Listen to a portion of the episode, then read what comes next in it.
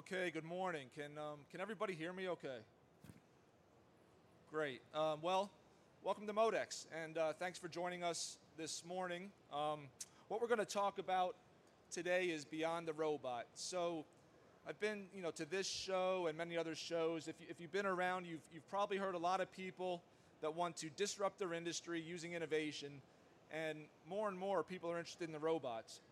So as you walk around the show, you're going to see a lot of information about robots, and what the material handling industry and the robotics group that we're a part of wanted to do was take a session and talk about what else other than the robots do you need to consider to have a successful robotic implementation. So that's what we're going to talk about this morning in a panel discussion.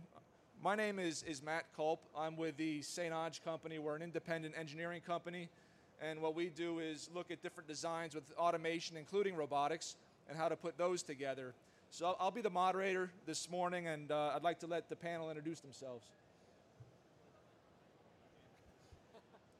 Good morning, I'm John Sloan with Legacy Platform. Um, we are a company that is dedicated to um, fulfilling throughput and capacity, specifically within prefabricated structures, mezzanines, if you will.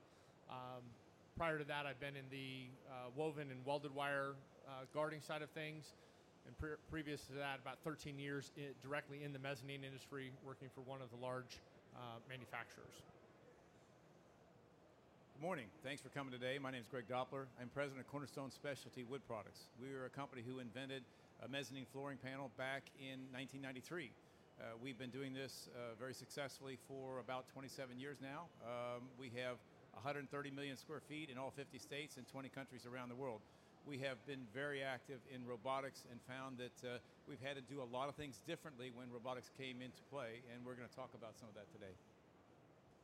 Good morning, everybody. I'm Fergal Glenn. I'm the V P of Marketing at Six River Systems.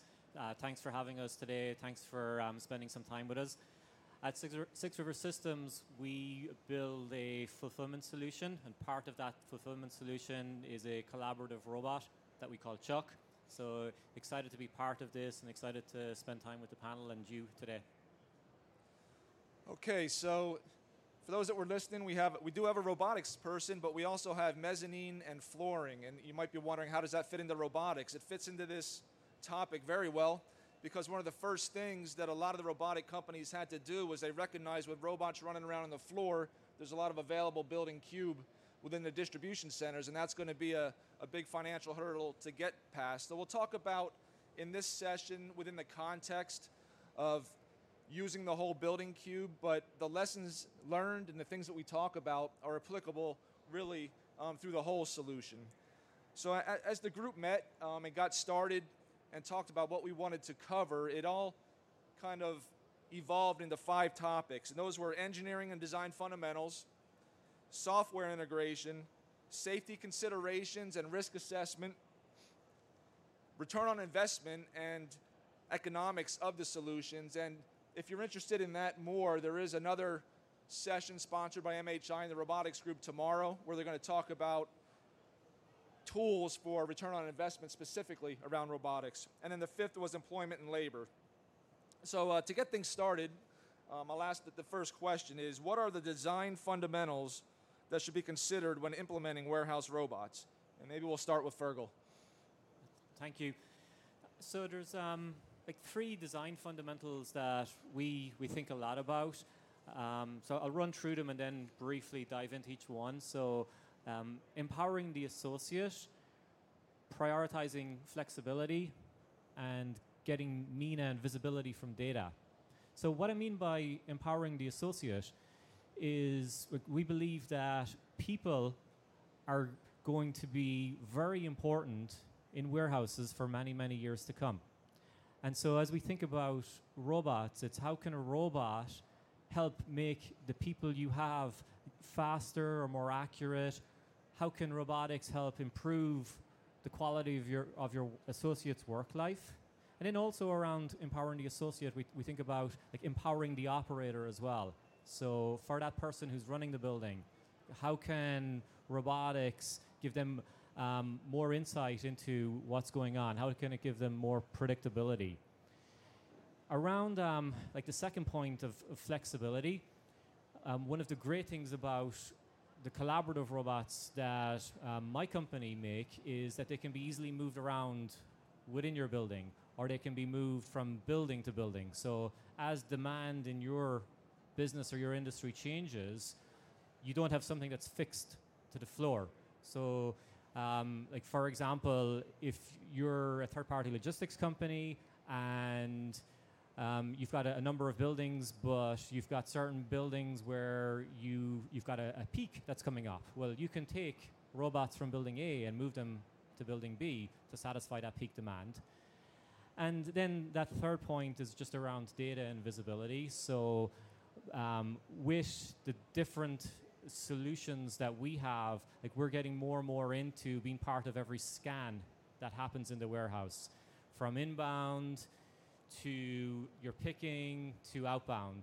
And by being part of every scan, it's giving the warehouse operator just better visibility and predictability into, into what's going on.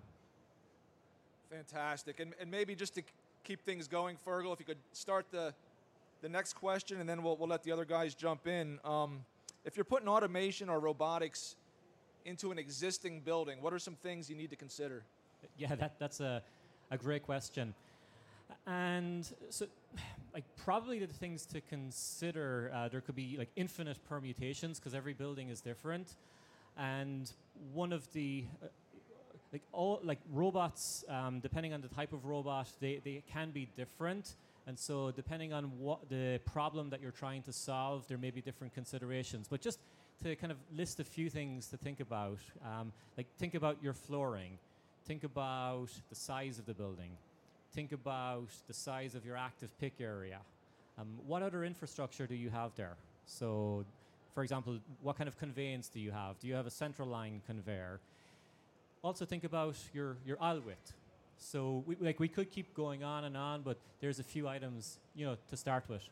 Sure. And then, uh, Greg, maybe what are some things that you'd have to consider, or could the robots and automation even be installed on an existing mezzanine? Sure. Well, when you're thinking about this, I think that what you have to consider is, what is this existing structure look like? Is it a, is it a pick module? Is it a mezzanine? Uh, what are we going to do with the sizing? The different bots require different footprint. They require more room. If I have a conveyor that goes down the middle of this platform, I may not need that conveyor anymore. So what do I, what do I do with that? Um, what are we going to do with throughput? You know, the whole reason that people are implementing these solutions is all about productivity. We're going to double, we're going to triple the warehouse output, this throughput. So, gee, what are we going to do about that? Do, we, we've got this wonderful robot that does that. So, but what about the software? What about how are we going to replenish these systems? What are we, what are we going to, are we going to have robots going up to different levels? How do we accommodate that? And then there's the whole business about flooring, and we'll talk about that a little bit later. But the initial thing you got to think about with flooring is it's not the same. It's uh, when in a warehouse, we're going across a surface maybe forty thousand times in ten years.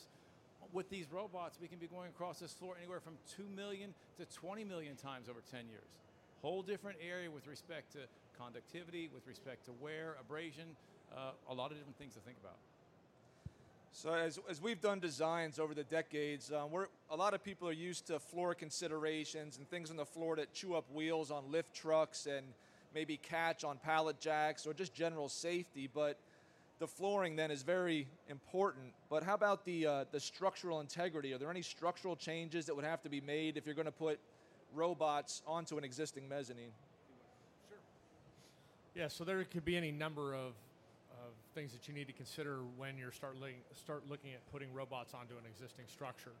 Things like uh, what is the existing capacity of the structure, and it's not just necessarily the live load capacity, the total load, but what are the wheel loads that you're going to be imparting with this robot? What's it going to be carrying around? So now you're addressing point loads versus uh, versus a universal load. There's other things like floor penetrations. Uh, once you start using this this mezzanine for some sort of robotics, as discussed earlier, if the robotics travel floor to floor or the goods travel floor to floor, how's it getting there? And if it's through the mezzanine, do you have the ability to make a, a floor penetration in there to accommodate that? That could be a spiral conveyor, gravity conveyor. It could be the robots traveling on a vertical lift. So a lot of that stuff needs to be considered. Uh, some of the other things is you get uh, into this system is the guarding, the safety of the equipment as well as your associates. Um, as as robots, as conveyors, as everything starts to move faster, you have that possible interference of equipment and people. How do you guard against those those two colliding in a catastrophic way? Um, so there's a lot of things that you need to consider as you as you look to reuse an existing structure.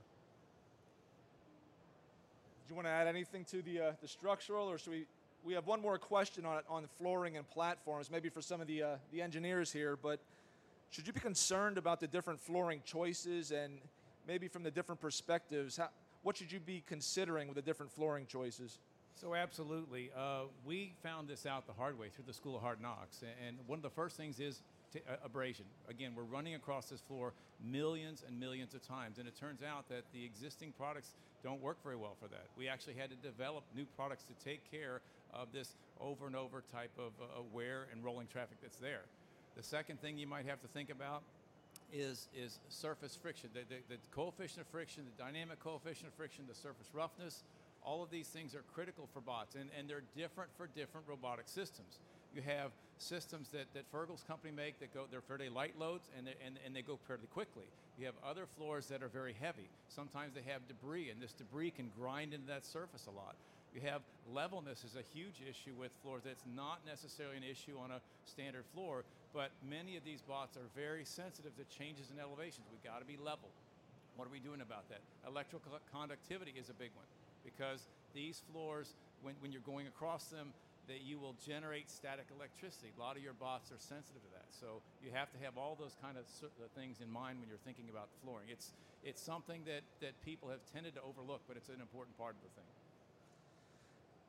Um, thank you. So I want to move on to the next topic, and that's software integration. And those that have experience in solutions, whether it's conveyors or sorters, or, or now we're talking robotics, um, you know that the software could, and the integration of the software could make or break on the solution. So maybe uh, starting with, with Fergal, what are some software considerations that you should think about when you're implementing it? Because the robots, at least to start, won't run the entire warehouse, and they'll have to be plugged into an overall system.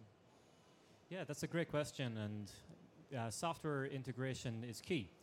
Um, because you probably already have a warehouse management system, and your warehouse management system today, it's controlling that building. So as you're investigating different providers, like, try to understand what do they interface, how do they interface, um, like ask questions ar- about inventory, like where where is that kept, who is the master of that? And kind of one of the ways that we try to approach it to make that integration really easy is that right now we have the warehouse management system uh, continue to own inventory, and with our integration right now, we just look at, hey, what's all the work that needs to take place in the building right now at this moment in time, and then we will um, break that work down into uh, specific orders and assign those orders to our robot, Chuck, so that the operator who's with that Chuck has the most optimal pick path in the warehouse to reduce the walking. Um, but like, d- definitely ask um, like who's doing the integration, how many have you done, um, and like you know uh, go and ask for, for the A P Is as well, so that you can give it to your developer, so that they could potentially start building some prototypes or do some testing even in advance of getting robots into your building. Thank you. Yeah, there'll, there'll be the holders of the orders, the processors of the orders, the, those that prioritize the tasks, those that create the tasks, and then ultimately the robots that execute the tasks. And so it's important to um, understand who's going to own each of those those software tasks. Um, the, the next topic we had was, was safety and risk assessment. So not every robot is created equal. Um, they're not going to take over, but they are, like you said, cobots, which means they're working with people inside the warehouse. And uh, last year I, I didn't meet Fergal, but I, I did go visit, and I met Chuck, and I saw him working in the test center, and I thought, this is great. You know, you could use this in a retail store to stock shelves or a lot of other areas. And the person told me, well, all it takes is, is one parent to have their three-year-old dive in front of it, claim they're hurt, and then you have a lawsuit. So there's a lot to consider when um, you're working with cobots. So I guess maybe Fergal, to start, what are some safety considerations that need to be addressed in the early stages of concept and design? So, like, how I like to think about safety is you've got you've got being safe, and also you've got feeling safe, and so so there's a difference. Um, like there's a an immense amount of advanced um, sensors, technology, software in robots, and like the reality is, a robot could safely zip by you, and it could zip by you with maybe just five millimeters of space, but it is that is safe. Now, that mightn't feel safe, or that mightn't be a great experience. And so as you're building out these systems, you have to get that right balance between being safe and also feeling safe. And so a better experience, rather than the robot just zipping by you at full speed, is when the robot detects, yeah, that's a person that I'm going by. Like, w- let's let's slow down and go around that person at an appropriate speed.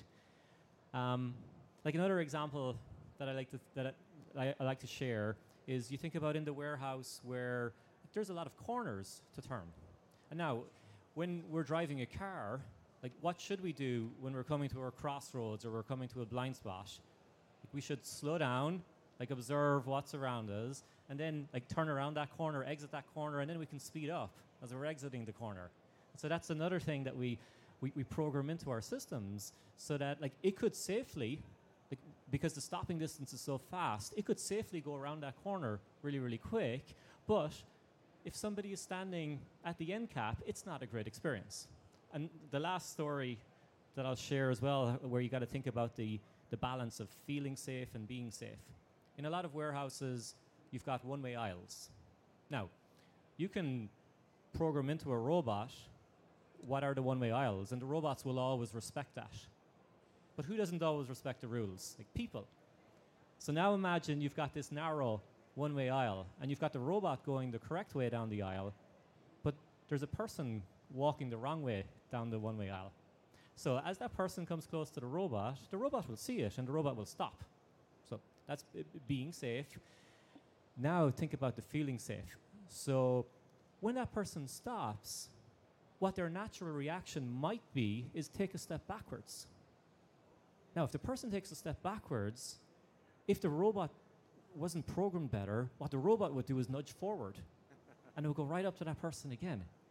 And then if the person takes another step back, the robot will nudge forward again. Who wants to work with something like that? So, um, like, these are examples of, like, that balance between feeling safe and being safe that we have to think about as we're developing these systems. So r- really interesting point, the difference of being safe and feeling safe, and, you know, people that feel too safe all of a sudden might not be safe anymore. So, John, what, what can be done outside the robot to help the, uh, the, the weak link in this system, the people, be more safe? That's a tough one. Um, actually, in, in all seriousness, there is a lot of things that you can do to help people feel more safe inside this facility. So uh, part of what you've heard us talking about so far is, in the context of robots, is everything's been referring to a robot that's actually moving around. But we also know that there are fixed robots that do a lot of other work. So as it relates to some of the fixed robots that may be uh, palletizing or depalletizing, that are manipulating large loads, it's important that you look at the proper guarding. So is, does it have some sort of fencing around it with a safety interlock, so that should an employee uh, open up the cage, it's going to shut that piece of equipment down, and I don't want to say eliminate the chance of, of injury, but it's going to greatly reduce the, the chance of an employee getting tied up with a robot. Uh, that also goes for when you're working on some of these elevated structures. Now, with, with the feel safe and be safe, both those items, you have a lot of uh, a lot of robots moving around at any given time. It's protecting that edge and making sure that you have, act, uh, excuse me, um, the applicable guarding to keep people from, if they're stepping up on a stool to pull off of a, a of an upper shelf in any of these aisles, are they still at a safe height that they're not going to fall over an edge? There's a number of different things to look at on elevated. The other part, going back to the structural discussion we had earlier, is it's a very low likelihood, but if you have an existing mezzanine that's been around for ten or fifteen years, it likely wasn't designed to have a bunch of robots running around on it. In the unlikely event that you have, say, a hundred of these bots all moving in one direction that come to a sudden stop, now all of a sudden you have a pretty heavy force, a stopping force, that is that probably wasn't designed into that structure. So something else, it's again, it's a safety item that if you have employees that are on or below that structure and something catastrophic were to happen, you need to consider that as well as you look at upgrading into the robotic side of things. So we, we've talked about three of our five big ideas: engineering and design, uh, safety, and software integration. Um, before we get to the last two, which is labor and how they quote unquote feel about working with the robots, and of course investment, R O I, I just wanted to take a minute to see if anyone had a, a question they'd like to ask the panel before we move to those two topics.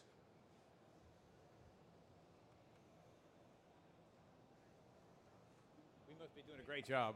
We must be doing a great job. That's one way to interpret it. Okay, I didn't really think so, but I just wanted to make sure and ask. So what we'll do then is I'm um, going to go out of order a little bit for the, for the panel, but since we're talking about safety, continue with the labor and the people aspect of it, and go to the employment and labor question. Uh, do, you, do you still find maybe maybe Fergal or even Greg or John, in talking to all the different people that want to consider robots, do you still find that people are afraid robots are taking their jobs? Will I go, will I go first? Go for it. Sure. Okay. Um, I, I think that's a, a great question. And the, the reality is, though, if you look around the country, day, uh, the country today, with employment being as as low it is as it is, that with like, every single operator that we talk to, their biggest challenge is they can't get enough people into the building to do the work that's needed. And not only can they not get the people into the building like to do the work that needs to be done today, like it makes them like really worry about, how am I going to grow my business? How am I going to grow this operation?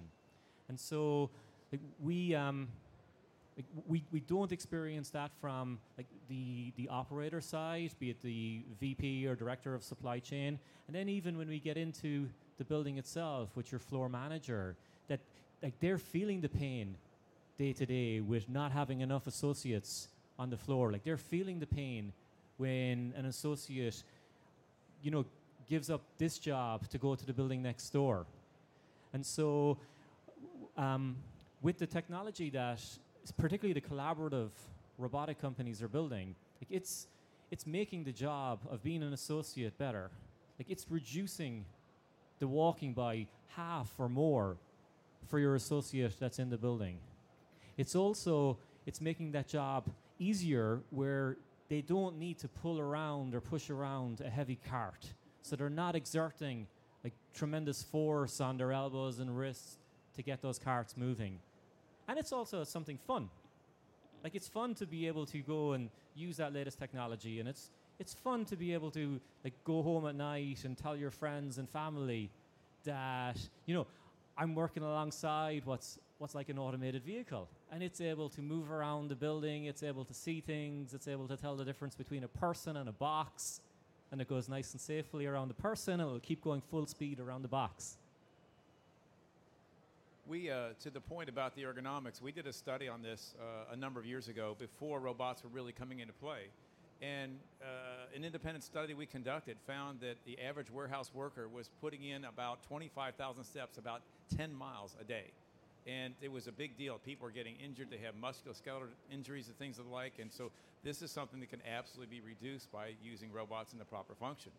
Um, I would say to the, the people who are concerned about the jobs, we have been working, it's anecdotal evidence, there's a lot of it out there, but we've been working with uh, the world's largest uh, e-commerce uh, uh, supplier in the in the world. You guys all know who that person is or that company is, and they put in one hundred thousand bots in the last five or seven years. At that same time, they've hired over half a million people. I think that the jobs can change, the jobs can get easier, they can get more pleasant, but you're never going to get rid of the jobs that they need. As they become more productive, they get more things done, they need more people to run those things. So it's it's sustainable. I don't think that people are in a huge risk of losing their, their jobs from my perspective. Thank you. And I think we all know we're in a in the macroeconomic environment, three and a half percent unemployment. That's not likely to sustain, but these jobs that, that Greg mentioned require a lot more labor than the traditional jobs. and the demographic of people are less and less interested in physically demanding jobs that the warehouse jobs could be. So even if there is an economic slowdown, there's still going to be, or some of the experts that study this and know a lot more about it than I do, they still see an increased demand for this type of technology and a sustained need for labor in warehousing and distribution, and that's not going to go away. There, so there is, um, like, as we were preparing for this, uh, we were talking about a very interesting phenomena that um, that's called the, the automation paradox.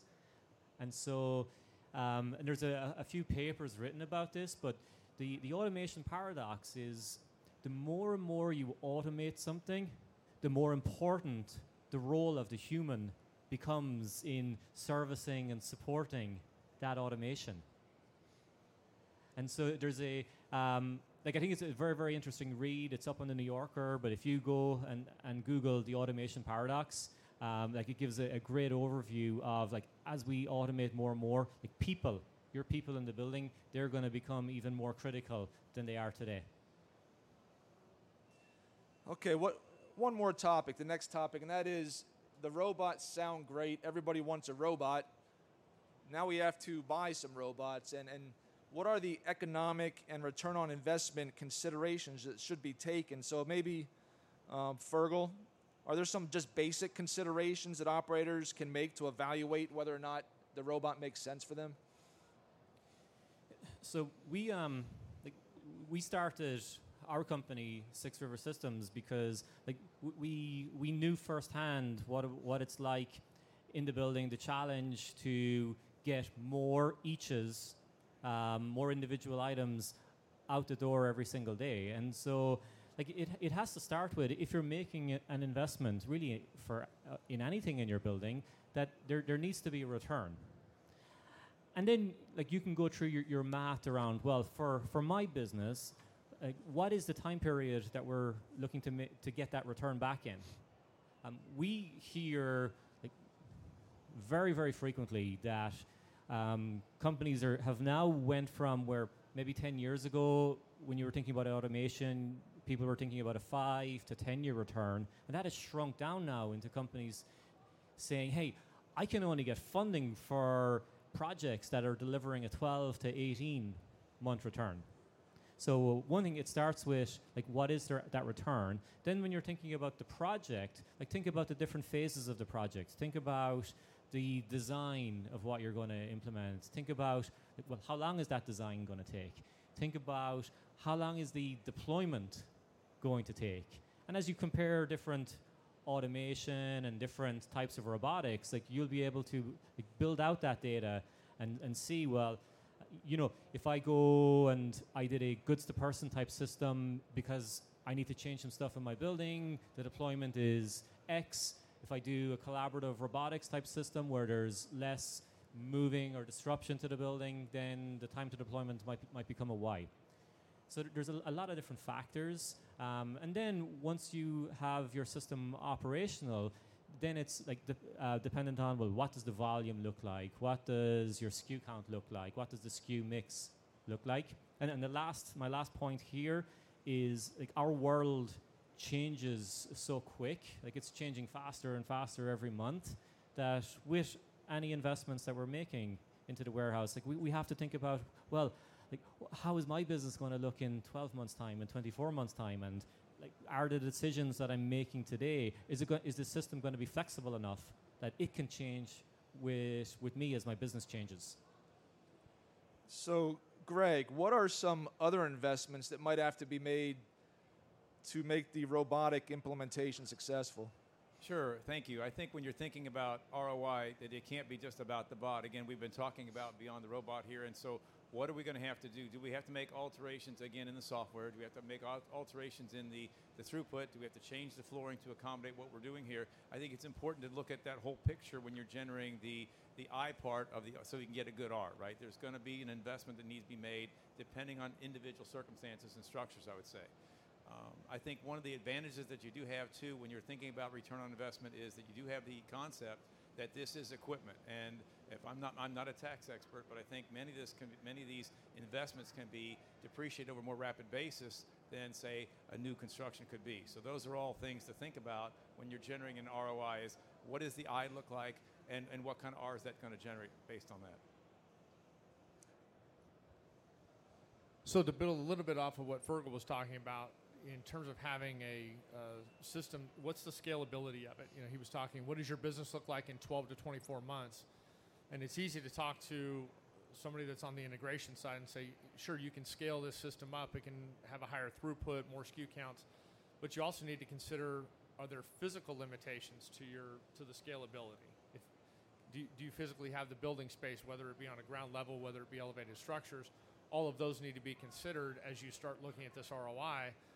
Because long term, if, if twenty-four months down the road, you're ready to scale up, but you have to now go into a new building, that's going to make it a whole lot harder to justify the R O I or to carry along the system that you just implemented. Thank you. And as an independent engineering consultant, um, what that means is we don't buy and sell any hardware. And so the service we provide is the return on investment calculation, an unbiased return calculation. And I have to tell my my marketing supplier friend, I haven't found a client that was okay with a ten-year payback yet, but we, uh, we it is getting smaller and smaller, and um, like you said, maybe ten, fifteen years ago, we were strictly looking at labor reduction and square foot reduction. Those are the big drivers for automation, especially in new buildings. If you could reduce the spend on the building and reduce the amount of labor, that's a direct, straightforward payback for the automation. I mean, now, in the economic climate we talked about, the unemployment that we talked about, and some of the safety concerns we talked about, people are, clients are more and more, maybe not creative, but looking into what some more real justifiable paybacks are. So uh, safety and avoided injuries, trying to put a number on that, some of the soft savings, the ability to meet demand, um, the, it's kind of, inappropriate to say, but I will, that, that you know the robots don't get viruses, right? So they, it's, it's sick days and people calling in sick on Super Bowl Monday. There, there's some reliability factors involved in automation that they're trying to put a number on to help sell the project to get these things invested. And, and with the robots and the cobots, they tend to be smaller incremental spends as opposed to large step investments. So it's a little bit easier to build that justification for the cobots and robots. You can set them up in an area of the building, run it on a subsection of orders, and build the justification through testing more than only theoretical justification. So you can take a little bit different tact or approach to justifying it when they are modular and can be implemented in small steps. Um, one final question for, for our panel. How can the industry, all of us, um, work together on standards that'll benefit the entire user community, the entire vendor community, so that users and clients out there don't end up with the Betamax robot when everyone else is buying the V H S robot? So I'll jump in to start. Um, part of that is through, uh, M H I does a great job of setting up some of these committees. The robotics group is, is part of that, where you bring people from all different companies that that have some similarities in what they're bringing to the market, but they have um, some base of knowledge that they're bringing in that's a little bit different, and, and you have that collaboration. What What's come out of that, not just through the robotics group, but a number of other uh, trade or, or excuse me committees within the organization, is standards that are now other companies are held to. You're you're kind of setting the barrier of entry or the bar higher, so that everybody's putting out higher quality, safer, you, you know, whatever the, the base test is, that everybody's being held to kind of a better standard. But the other part is, just as, as individuals, both within M H I and, and individual companies, is, are we looking out for what's best for the customer, for the end user? So, so we talk about R O I.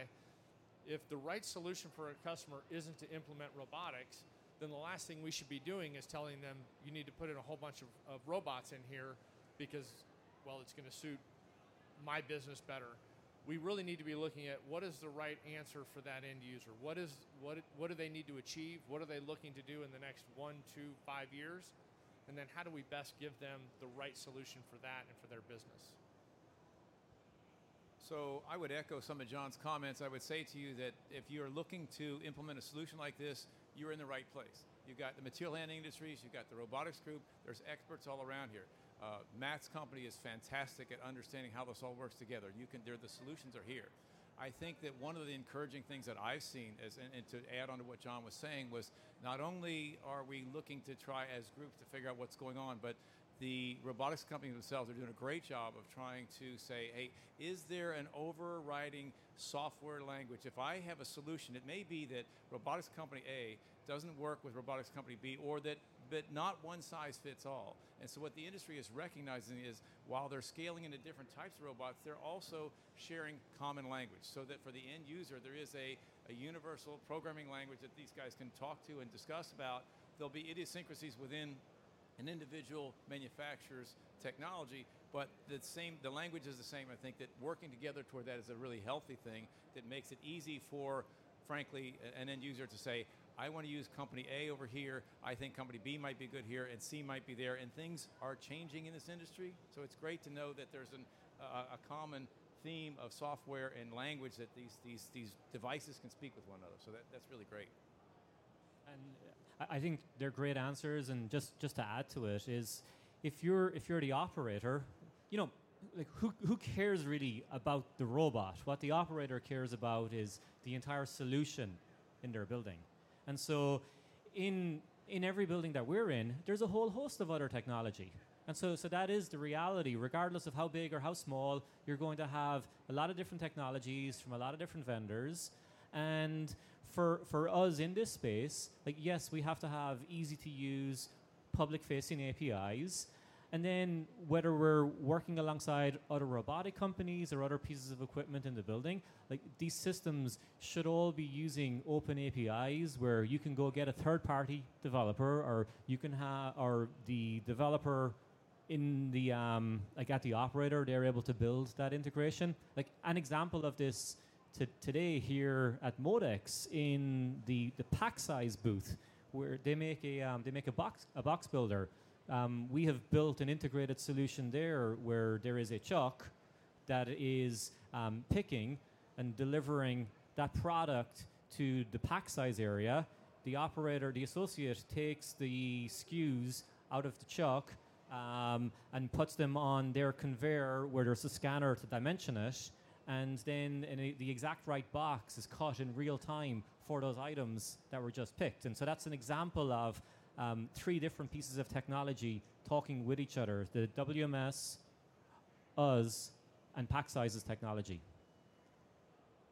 Thank you. Um, so uh, what we'll do is we'll wrap up. And again, we talked about beyond the robot in this session, five high-level ideas to consider with the robots, the, the design and the engineering, the software integration, safety and risk assessment, the people and how they interact with the robots, and then ultimately the investment and the R O I. And there is a lot to consider, but it is possible. The robots are possible, and as some people say, the robots are coming. But if I have two more things in conclusion. First, if we could just take a brief second to thank these gentlemen for taking time out of their day to share their experiences with us. And we, we really do appreciate it. And because of, of my business, what I'd like to end in saying is you can still pick and pack orders with paper and a lot of people, but you're not going to be competitive. Um, it is changing. The technology is changing, and it's really easy to say why it can't work. It's a lot more difficult to think of how it can work. And I just encourage everyone to be leaders in the industry. Think of how it can work. Think how you can minimize the investment, whether it's Six River or any other robotic solution. Um, technology is changing, and um, you have to really change with it and be a leader in the industry. So thank you for your time, and enjoy the show.